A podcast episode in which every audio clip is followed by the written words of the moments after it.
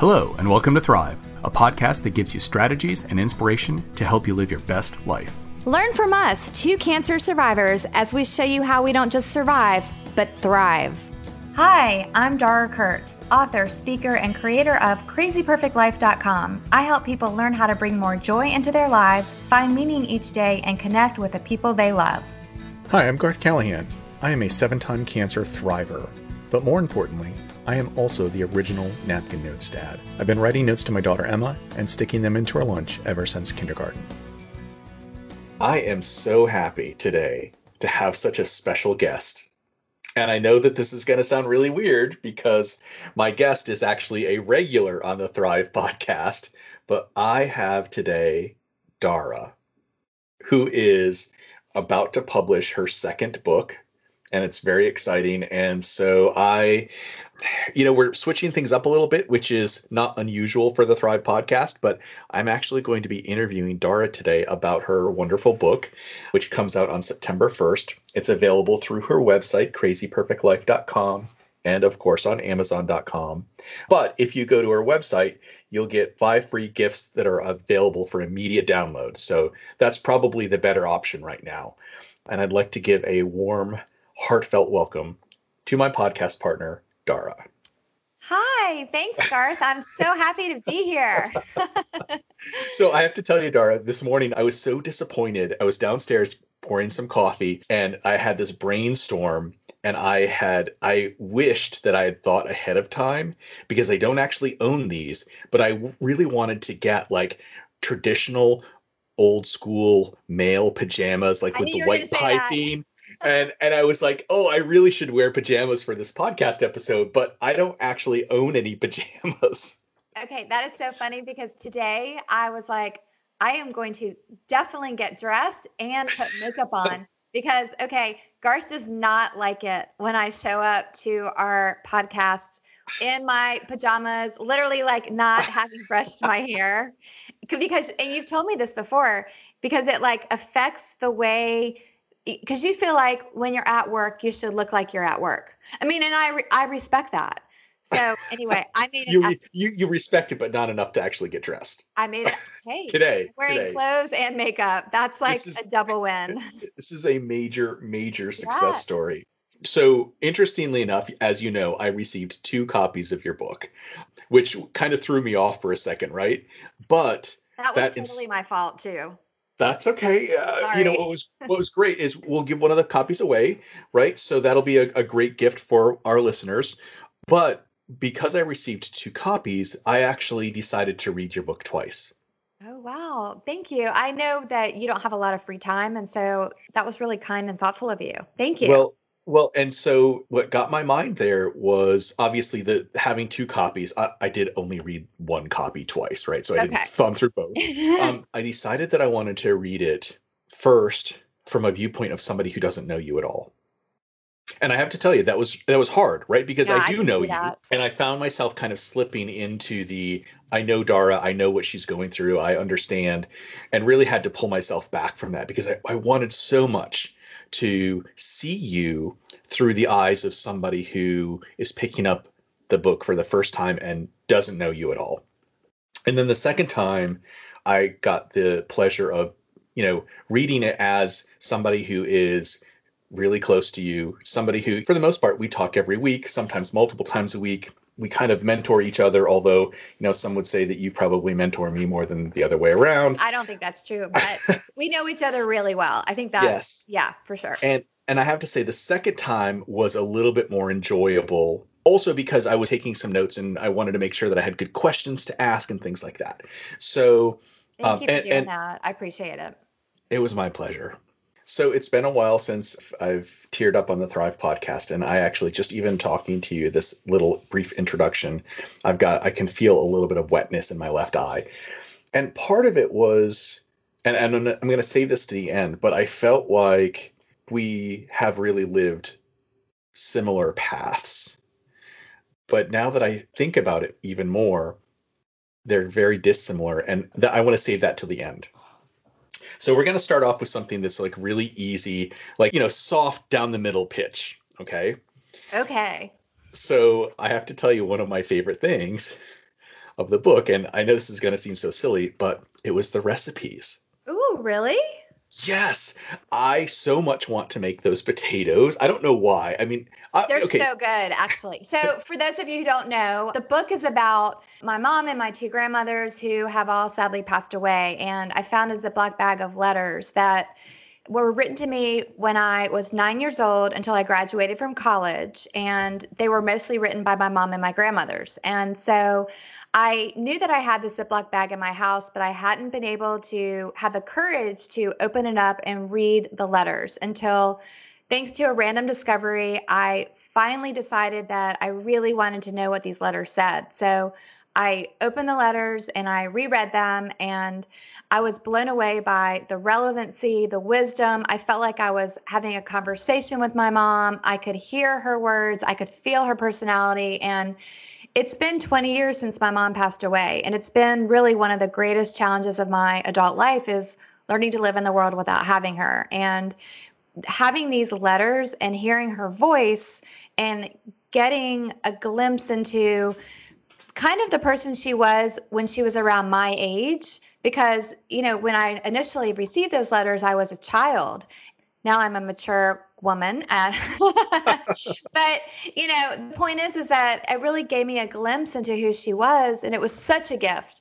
And so the book has a recipe from my mom and my grandmother's because it talks a lot about tradition and connection from one generation to the next and kind of weaving the past with the present and and such. and food is a universal Mhm. tradition right so families grow up and whether it's food that they loved or food that they hate right nobody ever talks about like the middle of the road dinners that you have every night but it's always the favorite dinners or the dinners that you hated the most and there are those traditions that i think especially americans have built around holidays and food and and family gatherings and i food was so much more important to my grandmother's because they didn't really work. I mean, they did work outside of the home a little bit, but a lot of volunteer work. And my grandmother was a secretary. One of them was a secretary, but food and preparing meals for their family was like probably they viewed one of the most important jobs in their life. I think, especially for our grandparents' generation, food had a very different, you know, there was a different aura about it. Sometimes food was scarce, sometimes, you know, and, and obviously, I don't think that there was so much attention into multiple types of ingredients or multiple types of culture foods. And really, you know, if you take a look at my family, I'm sure it's very similar in your family that there were some very traditional foods based on your family history, based on your geography, and you probably didn't venture out of that comfort area that much, especially, you know, the further back we go. So I, I'm not going to spend a lot of time on this just because I, I want people to go open up the book and see what these recipes are. But I have to say, honestly, I was reading through this and I thought, oh my goodness, a whole box of instant potatoes. Like, how many potatoes does this make for crying out loud? And I like, I love.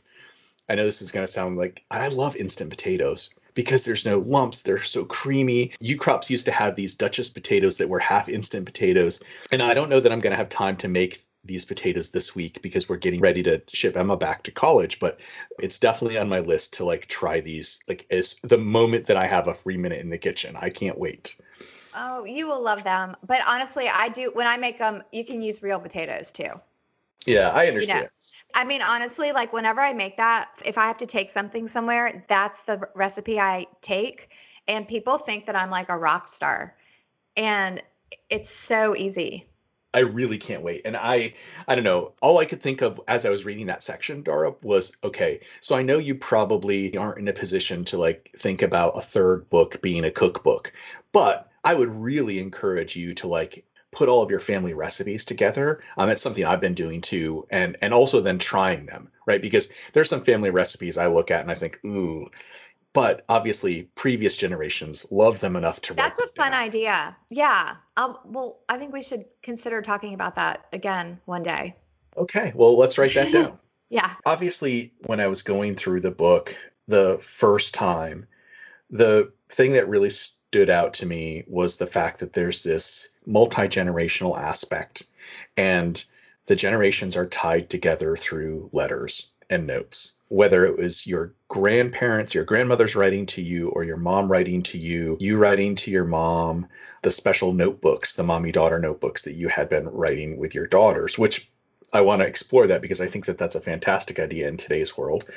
But I don't want to give the listeners the impression that your family was like always sitting down with pen and paper, right? Because it's not that you were prolific writers, you happened to capture a lot in your book, but you were routine writers, right? It made sense when something important needed to be said or when you needed to connect with the other person that that letter or that note was written.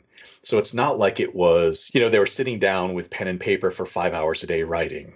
And no, no. I mean, I, I think back in the day, look, back in the day when I was nine and I went to sleepaway camp for the first time, there were no cell phones and there were no faxes, like meaning the parent couldn't just send a fax to the camp or just there weren't that we didn't have texting or email.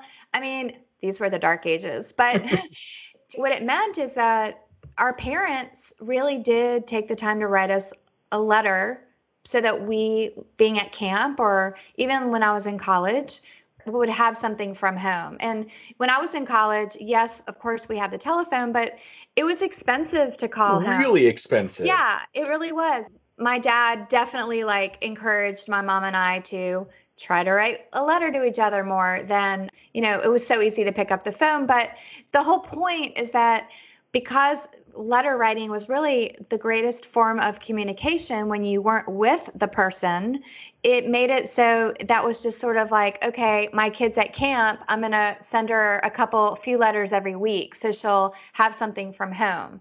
And what that meant for me, thank goodness I saved the letters, is that now I have this these treasures that you know, I don't think my daughters necessarily have from me when they went to camp because when they went to camp, a lot of times they just had their cell phones and we texted or I could send a fax to them or an email. And so it kind of made, made me realize just the value in taking the time to write a letter. And you and I, you know, look, you're the napkin notes dad. And I'm the kind of person that I've always written little notes to people like you know, if my daughters were going somewhere, I would write a note and put it in their suitcase. If John was going out of town for business for a weekend or whatever, I would write something and put it in his suitcase. It's just kind of always been something that I've done. And I think you're the same way. And it's just kind of giving someone the gift of receiving words from your heart at that moment in time.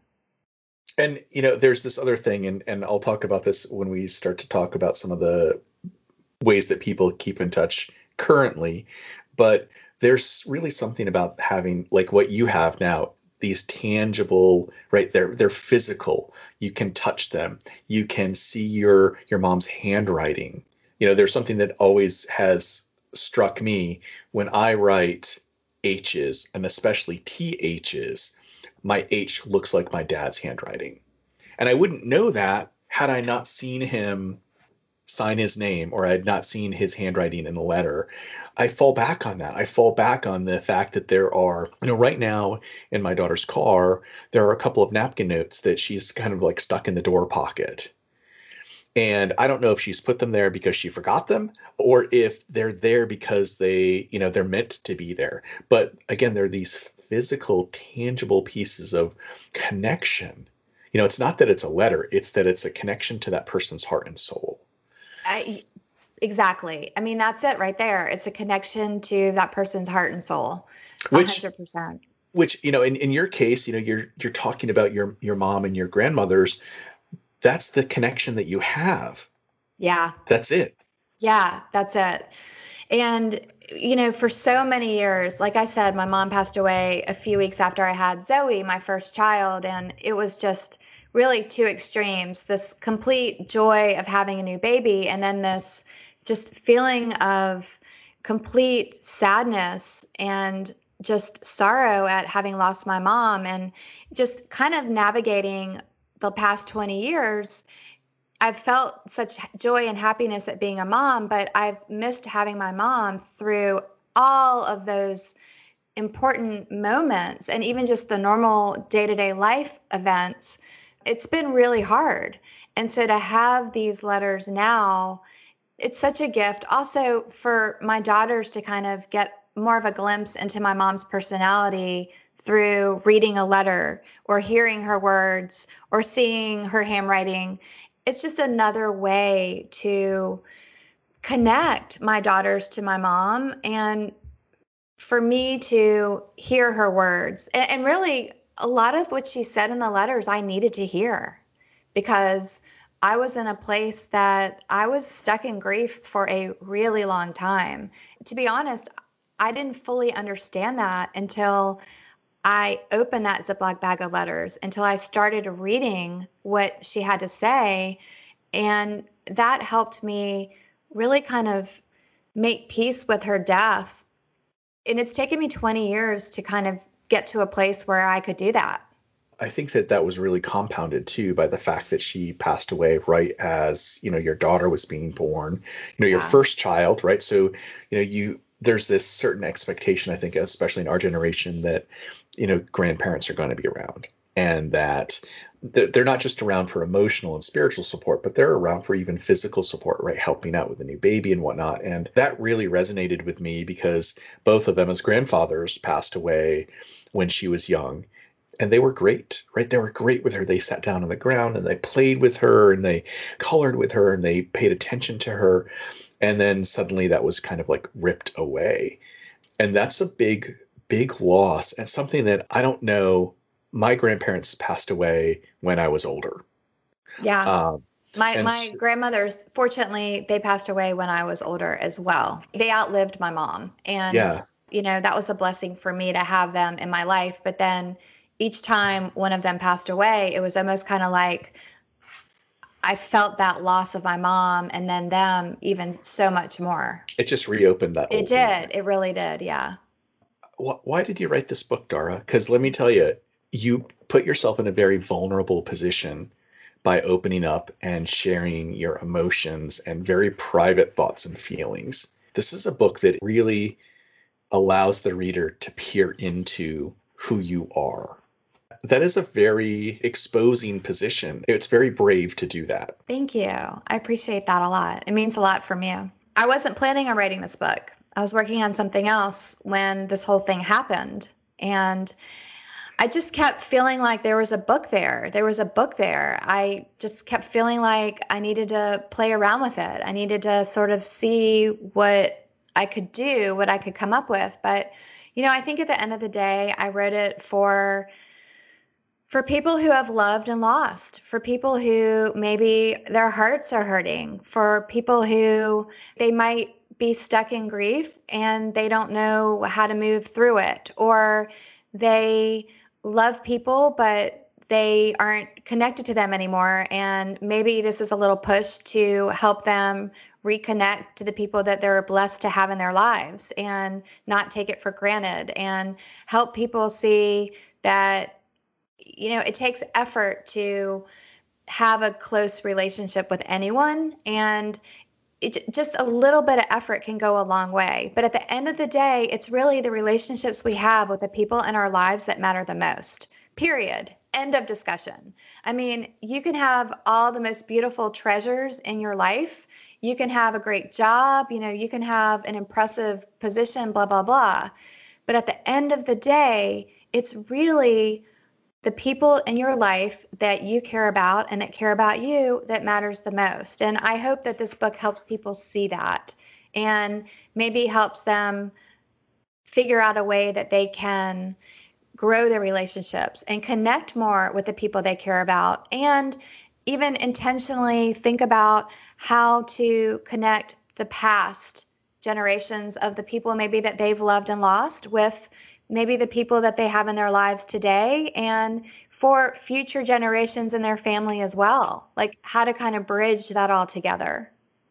And let's be honest although the book has a lot of very heavy themes there's a lot of humor that ties it together. There's a lot of good things good happy heartfelt warm feelings. I have to say like reading your grandmother's notes to you, I definitely had a an impression that their messages were a little bit more uplifting or not like in a motivational or inspirational, but just a much more hey, way to go Dara tone. And there was one, I'm going to read it because I actually laughed out loud. And I know Dar's always get this looks on her face like she's like, I never know what Garth is going to No, I do. think I know what you're going to say, but I'm, I'm going to see. And I'm going to try to read it in the tone that I read it. Mhm. So what I imagined was your grandmother like on this lounge chair with kind of a, a nice hat with big feathers on it in like the 1930s or something like that. And she was like, and this is words of wisdom from Grandma Margaret, 1985. Be rather selective with whom you become really close with. It is good to be friendly with everybody, but you know what I mean, darling. That's how I read it. like I read it like I read it like she was a movie star. She would love that.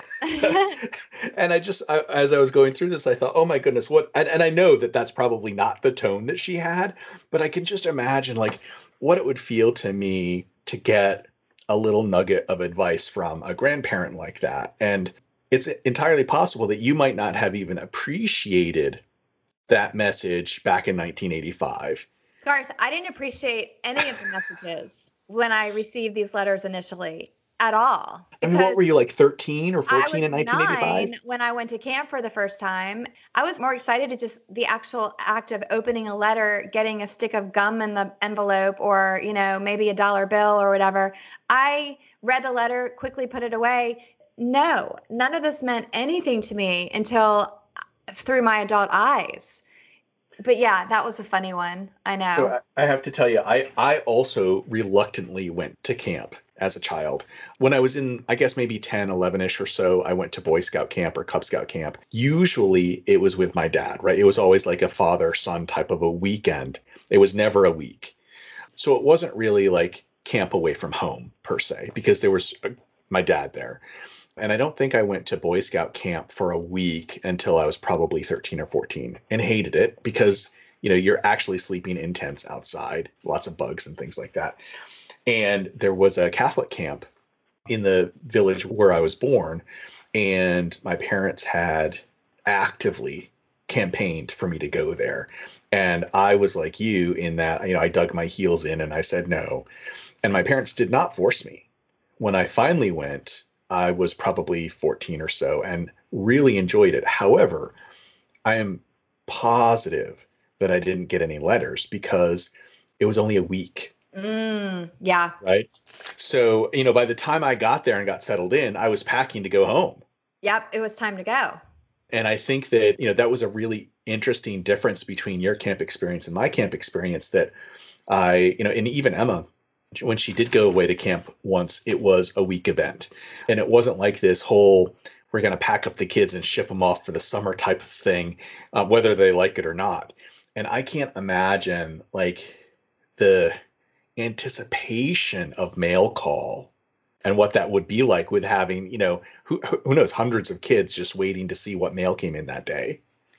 Yeah, it was actually a pretty big deal back in the day. And even Sure. when I was in college, I remember going into my sorority house for lunch and always so excited to check my little mail cubby. You know, eat lunch, check the mail cubby, head off to class. But I loved getting letters from home even then. My college mailbox, my very first college mailbox, that number is burned in my head. Yeah, was, I you know, right? 30, 33 years ago or whatever. And it was the same thing, right? I would I would go there every day, even knowing that if I had just gotten a letter, there was probably not an, another letter the next day. Yeah, Uh, yeah. and I'm gonna say I was I don't know that I was a good return writer. I definitely wasn't, to be honest with you. But I didn't get it until now. Yeah, you know that's that's the shame that our as a youth, you know, we don't quite we don't recognize we don't see that value per se. I want to talk about something that's a little bit it might be a little hard because there's this underlying tone of guilt through the book. And you have felt guilty for a lot of different things and you talk about it being this, you know, there's a certain mix of Jewish guilt and guilt for um, having gone through cancer and how that's impacted your family and especially your daughters. but you also have been able to take that and shape it into something that is healthy and something that has been a positive force in your life recently. What I really want to hear from you is, you know, especially for our listeners, how do you get from that point of guilt being a negative and something that is really draining energy in your life to how you can recognize where that guilt is and and not not let it take away from you? So i definitely had a lot of guilt in my life. And i don't think i even understood that until i wrote this book. And you know that's the whole thing. Sometimes it takes kind of stepping back or letting time go by until and then maybe having the courage to sort of revisit things that we truly see sort of what's been going on. But i had a lot of guilt growing up just guilt about everything and you know i joke about the whole jewish guilt thing and but it's i mean it's real it's there you know the jewish mom kind of making you feel bad about oh you know you don't have to call your grandmother, but it's not like she, you know, is home in her house by herself, not seeing it. You know, it's just that kind of stuff. But I felt really guilty. I felt really guilty about the cancer diagnosis that my mom had versus the cancer diagnosis that I had. And I didn't fully understand that until really I was writing this book. And when my mom passed away from cancer 20 years ago, it was melanoma, which is a form of skin cancer. And same weekend I found out I was pregnant, we found out she had stage four melanoma and it was all over her body. And she had a little bit of at, at, the time there hadn't been hardly any research done in that space and she had like one treatment option that she could do with a terrible terrible statistics but she was like I remember her hearing her say, you know, I'm I'm going to fight, I'm going to beat this, I'm going to do it. And then fast forward when I went through breast cancer six and a half years ago, I found myself, thank goodness, luckily, in a space where, you know, I had found it, we found it relatively early. There's been so much research done in the breast cancer space, you know, blah, blah, blah. But when I was going through the treatment, I was reliving a lot of what I had seen with my mom, and I didn't realize it. And so I was making like the whole entire year of treatment. Like, you know, I went through surgery and then chemo and then radiation and then a little more surgery. But, and it, it took about a year to get, get through all that. But the whole time I was like kind of processing what my mom had been through. And I didn't really see that. I didn't get it because I was kind of so stuck in it. And so I had a lot of guilt about that. A lot of guilt about, you know, why did I have this diagnosis or why am why did I survive and my mom not? You know, how come I'm living today and she got this awful cancer diagnosis and passed away? And then just the whole okay, my daughters have to have a mom that is sick and going through cancer. Well, I know how much it sucks to have a mom who's sick and going through cancer.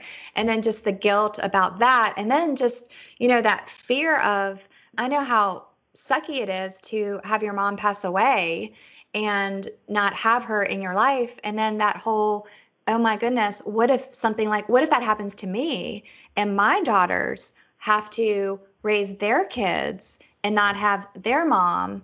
I mean, there's just so much there. It's been a lot. It's been really hard, but I feel like you can't move through something if you don't see that it's there. And so it's been a really big blessing for me to give myself permission. That's the big thing right there. Give myself permission to sort of accept, okay, accept what happened, accept the way I handled it, and give myself permission to release it all, to let it go, you know, to move on. And that doesn't mean that I move on and I don't take my mom or my grandmother's with me. That just means I move on and I choose to remember the good times and let go of the guilt, the sadness. Well, and I think you know one thing to remember, and and I think you've done a good job at this too, is that sometimes you know when you talk about being in the midst of your cancer struggle, it's really difficult to see out of that struggle until you've had the chance to actually get out of it. Or And- just anything that you're going through. I mean, Oh. yeah, for sure.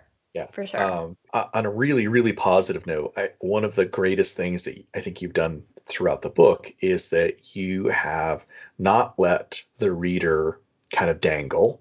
So when you talk about struggles that you've had or problems that you've encountered or things that are challenges in your life, you then say, and by the way, here are the ways that I have been able to work on these and I've been able to get through some of these struggles or problems. And the book is filled with pages and pages of tips and tricks and hints. And I know that this wasn't directed specifically at me, but you have a whole lot about meditation and how hmm. much that that plays in your life.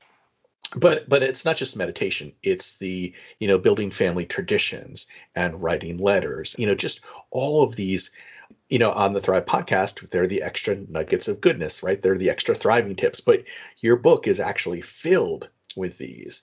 And it turns what can be a really difficult story into something that is also instructional for the reader. Something that, admittedly, you and I have talked for years about how much I need a, a meditation practice. And I'll revisit that again and we'll see what that looks like. But even something as simple as daily gratitude, right? Which I know that you and I have talked about that so much, but when I saw it in your book, it just it made my heart swell because I think, you know what, maybe maybe everybody doesn't practice daily gratitude. Yeah, no, I mean, of course, everyone doesn't practice daily gratitude. And for me, just I didn't have these tools as I navigated through my life. There are tools that I really have learned since I went through breast cancer. So all of this is kind of, these are things that probably would have absolutely helped me over the last 20 years try to find my peace as I was dealing with the loss of my mom, for sure. But I don't, you know, it is what it is. And I'm so grateful that I have them now. You know, But if it can make uh, someone else's journey a little bit easier, great. That's the whole point. Right. I, and I think that that's something I have done mentally for a really long time, but I've also started to write them down. So I started journaling a little bit this summer just to kind of keep my life on track and my mind on track.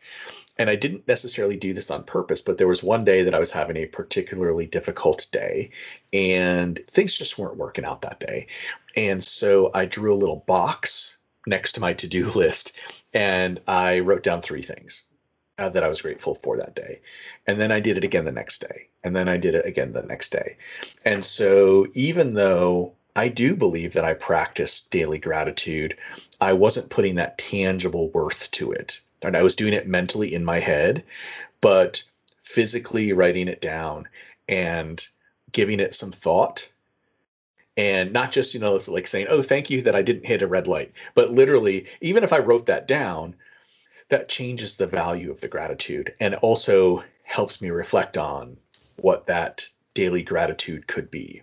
And i work really hard sometimes to find three things that i'm grateful for that day. And i hope that the readers can come away with one of these nuggets. Even if they implement one tip or trick or hint into their lives their daily enjoyment, their daily happiness of life will be greater because of you.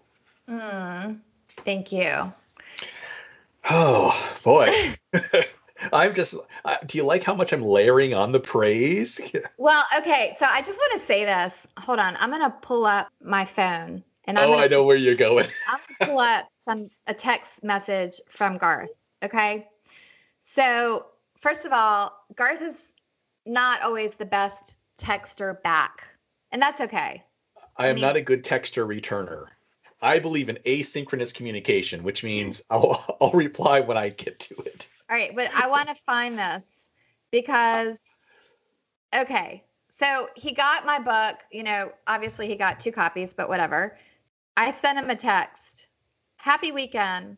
Did you read my book? Okay. So a lot of people that have hush. A lot of people that have received copies of my book early are not one of my best friends, right? So Garth is one of my best friends. So, f- you know, I think it's not crazy for me to text him, Did you read my book? Because, you know, I, I'm a little insecure, right? Like I put my whole everything out there. He said, I finished last night. It was heavy. I wasn't sure how to feel. Okay. That's what he said. Okay. So let me just reiterate hardly anyone that I've sent or my publisher has sent books out to are my best friend. Only Garth. Did you read my book? I finished last night. It was heavy. I wasn't sure how to feel. So here's my response. And I'm going to say this on our podcast because it's it's my podcast too. I said, "What the fuck does that mean?" and he says, "No, no, that's not it. I felt you." And then I said, "I don't know what you're saying." Right? Like I just want him to say the words, Dara, I love your book. And then finally, I loved it. I could feel you as I read it. You made me feel as if I were you. That's a good thing. And then I'm like, woo.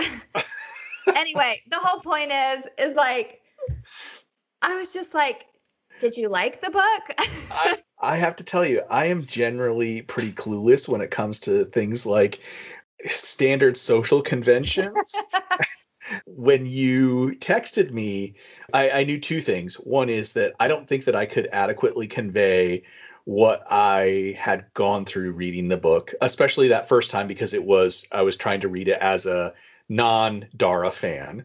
But also, I didn't think, oh, Dara just wants to know a thumbs up or thumbs down. I really wasn't thinking in think that, that vein. Okay. No, and then I was like, well, I know how Dara also is because anytime that we've done anything like this, she's like, no, no, no, save the conversation for the podcast because I want it to be genuine. And I'm like, uh, uh, and I'm looking at my phone and I'm like, uh, and I should have just done like a little thumbs up emoji and well, said, okay. yay.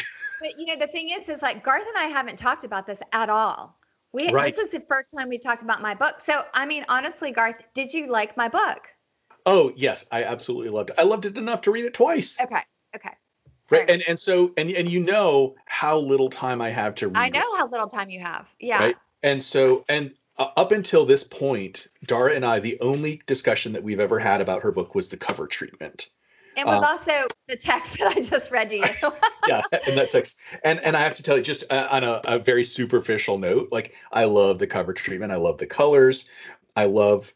There's some symbolism that is maybe unintentional there about the orientation of the portraits I just whoever the designer no was for this, right? well, yeah. Oh, and I didn't either on my book, right? Yeah, so yeah. that just the, whoever did this really yeah, I'm so time. happy with it. I feel so blessed to have gotten to write this book, to be perfectly honest with you. It's not something that I ever thought I was going to be able to do. And you know, I read it, I read it for, it was a way for me to honor my mom and honor moms everywhere and, you know, honor daughters everywhere who maybe are growing up without their mom. You know, these are hard times and a lot of people they don't have their mom or they don't have a good relationship with their mom or maybe they've recently lost their mom or maybe they don't appreciate their mom just all of these things so i mean i wrote and this book that's something to really think about in that you know relationships are hard. Exactly. Family relationships are even more difficult. They are. Yeah, uh, they are. And nothing's perfect. Right. I alluded to this in the beginning and, and how I felt like our lives had been on very similar paths. Right. So I grew up with Catholic guilt. Hmm. Um, a very strong Catholic family, right? Like I went yeah, to mass, not sure. just on Sundays. I went to daily mass a lot of times. I uh, that. Yeah, and when we were kids, we used to play church with crackers, right? Like we give little crackers and give out communion, right? I mean, I that, and that's yeah, that's just how yeah. old school Catholics grew up. And then you know the whole camp thing, and then you know both of us being diagnosed with cancer when our kids were similar ages and going through that struggle, and having my my dad died literally like months before I was diagnosed with cancer. And I don't think that I I know that I didn't experience the guilt or the loss that you have had experienced because I was in a different place in my life. And then the more I thought about this, it's not that we're like Dara. It's that you have put in your book experiences and feelings and thoughts that are universal truths for the human condition.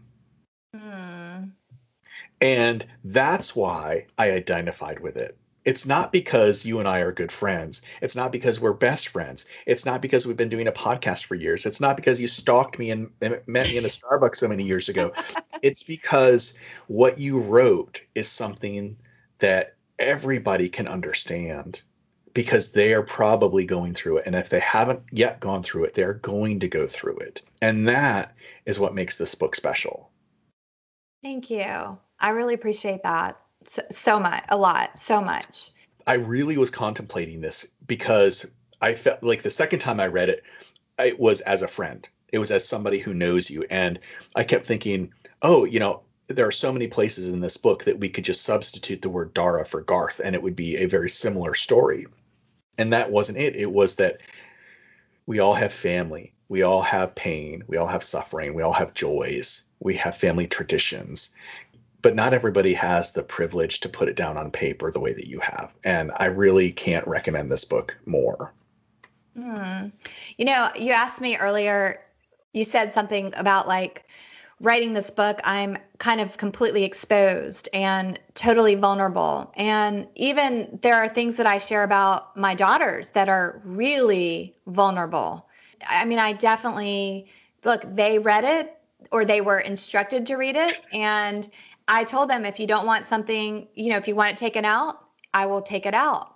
But, you know, I think at the end of the day, just kind of like where I am in my life right now, I want to be completely honest and totally authentic. And I think I'm just like in this place in my life where I'm like, if I'm not honest, what's the point? Like, what's right. the point of all of this, of having a podcast and talking about all this and writing if it's not real, if it can't really help people? From a, a real place. Like, you know, I'm not a famous star. I'm not like in, you know, New York or California or whatever, blah, blah, blah. Like, I'm just a normal person who's just at the end of the day was just totally ready to be completely transparent and honest in the hope that it will help someone else. That's it right there. And, and I think that that's really evident and hope that the readers can genuinely understand and feel that.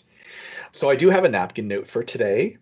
And uh, for those of you who might be new to the Thrive podcast because you are seeing this promoted on social media because we're promoting Dara's book, I have been writing notes to my daughter Emma and sticking them into her lunch ever since kindergarten. And when she was in eighth grade, I was diagnosed for, with cancer for my third time and really freaked out and wrote all of the notes that I needed to from then until high school graduation, just in case I died. And so um, I think it's it's fair to say that I'm a prolific note writer. And obviously, those parts of Dar's book, not just the suggestions to write notes, but the fact that she has this, you know, decades old relationship with people who are not even around because of these letters really resonated with me. And so I pulled up this note that I had written to Emma back in February of 2016. So well over four years ago. And the note simply says, What if you wrote a note to someone every day for the rest of your life? Mm. You know, Garth, that's really what you've been doing for Emma all of these years is you've been intentionally writing to her every day so that if something were to happen to you, she would have these notes. And I knew that when you read this book, that it was going to touch your heart in a way because, you know, seeing and reading how hard it's been for me to lose my mom and not having her there probably is like touched a God forbid if something were to happen to you space. And would this be really hard for Emma? And then the whole I've been writing notes to my daughter so she would have them if something were to happen to me, kind of like how much the letters meant to me. I mean, it, it, there's a lot there. There are so many peaks and valleys when you think about it that way, and and all I can say and encourage our listeners to do is to really be intentional about writing notes or letters to people that you love. And it doesn't have to be a daily practice like I do, but I would absolutely recommend it. I want to leave our, our listeners with one quick tip of my own, which is because you talk about how text messages and, and email might substitute for those letters. And and I don't disagree because I know that sometimes it's in today's world that needs to happen because a letter just isn't the right thing at the right time. But for those of you who are doing that, please make sure that you have a good backup solution in place. Because you know the nice thing about my letters the the notes that i've received is that they're in a fireproof box in my home and they'll be safe uh, in almost any type of situation. But we all know how easy it is to lose electronic messages. And if you've said something or if somebody said something to you that you really want to hold on to you want to do whatever you can to safeguard that. So that's my little thriving tip for the day yeah, no, uh, it's a good one. I mean, at the end of the day, and I say this in the book, I have a lot of really nice things in my life materialistically, but at the end of the day, it's a Ziploc bag of letters that is my greatest treasure. Yeah. So, Dara, thank you so much for being a guest on the Thrive podcast. This has thank been you so, so much wonderful. for having me. I I really hope that I have done your book justice as an interviewer, and I really I know that I I say this tongue in cheek having you on as a guest, but I'm really really happy to have you as my friend, and and to be honest, even to get to know you better than I did pre book for those of you who would really love to support Dara and me, um, please go to Dara's website, crazyperfectlife.com, pre order the book, and get your five free gifts that are available for immediate download. Um, if you'd like to purchase from Amazon.com or BarnesandNoble.com, the books are also available for pre order there. It comes out September 1st, and I cannot recommend this enough. It's definitely 10 out of 10 stars. Mm, thank you so much. Thank you so much. It is my pleasure. Hmm. Thanks for listening. Thrive is created with the hope that we help you develop motivation and inspiration to make your life remarkable. You can find out more about me at napkinnotesdad.com. I invite you to get my free audio download, Reclaim Your Life, at crazyperfectlife.com with tips and tools to help you feel your best. It would mean so much to us if you shared this with your friends and family and left us a review on iTunes. Remember, you deserve to thrive. Thrive Podcast is copyrighted by Dara Garth.